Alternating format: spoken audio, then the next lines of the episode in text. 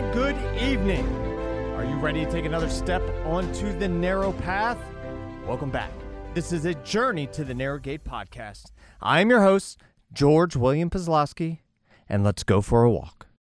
Welcome back. Today we're reading from the Holy Gospel according to Matthew chapter 4, verses 1 through 11. At that time, Jesus was led by the Spirit into the desert to be tempted by the devil. He fasted for 40 days and 40 nights, and afterwards he was hungry. The tempter approached and said to him, If you are the Son of God, command that these stones become loaves of bread. He said in reply, It is written, One does not live by, on bread alone, but on every word that comes forth from the mouth of God. Then the devil took him to the holy city and made him stand on the parapet of the temple.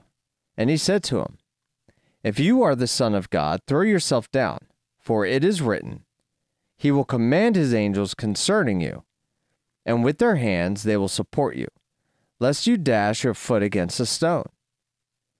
Jesus answered him, Again it is written, You shall not put the Lord your God to the test.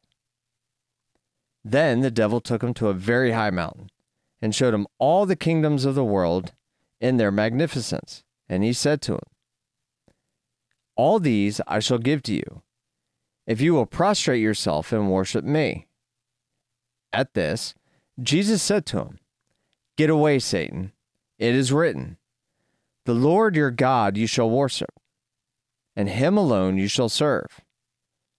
Then the devil left him and behold, angels came and ministered to him.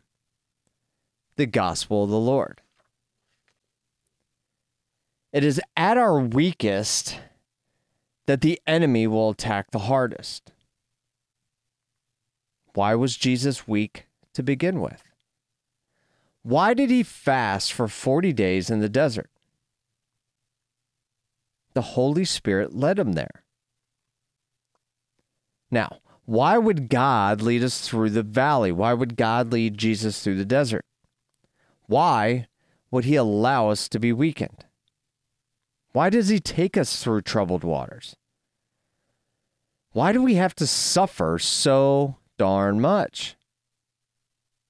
I sit here writing this and I was in tears, weakened myself.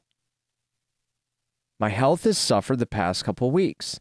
The roller coaster has continued with my thyroid health, and my body and my mind have been greatly affected. This has been something that's been ongoing for years now.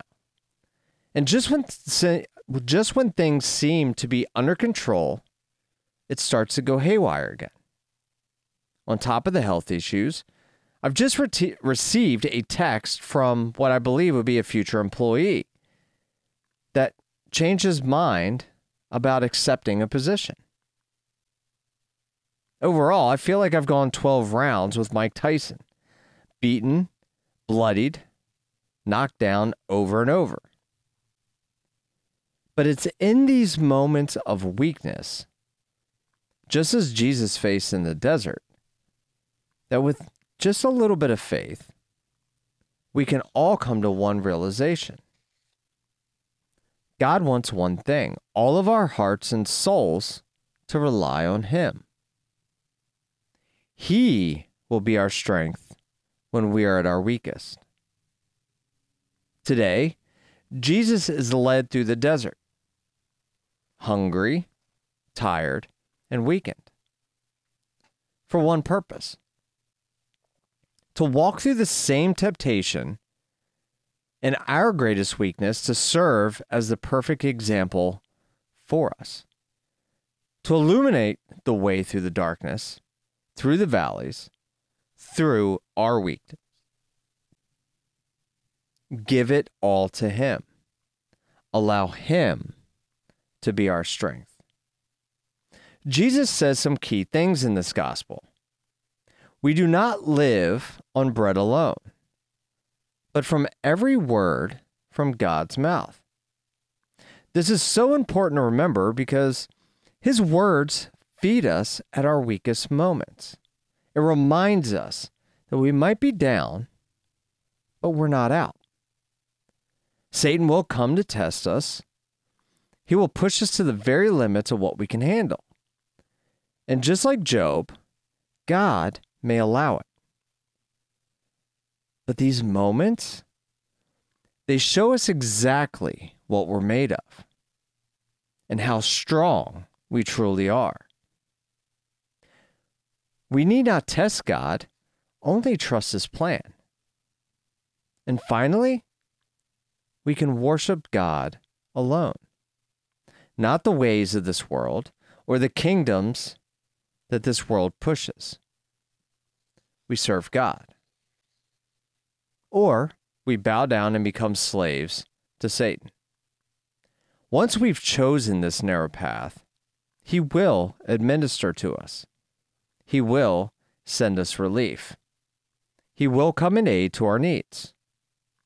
Jesus' first act was to walk through the darkness for us, to show us the way out, to be a light in the darkness, to be our guide. Even in all our imperfections, this is a gift to us in the beginning and the end. And this is the power that lives within us with the Holy Spirit. Inside of our weakest moments, that we can clearly see our true strength. It's the attacks from Satan that remind us exactly who we are blessed children of God. The enemy doesn't try to steal from an empty house. You are the threat to the kingdom of darkness. And as long as we remind each other of our true strength and where it comes from, we will prosper. God never said a weapon wouldn't form against us, but He did tell us it wouldn't prosper. That means when God wins, we win. I'm praying for you, and I'm asking for prayers in return for everyone here at Narrowgate. And I'm wishing you nothing but love light, and truth. Thank you for listening to our dad's podcast, A Journey to the Narrow Gate. And if you want to keep receiving the Word of God daily, please follow or subscribe and leave a review. Keep listening because God is working all things for good. We, we love you and we are praying for you.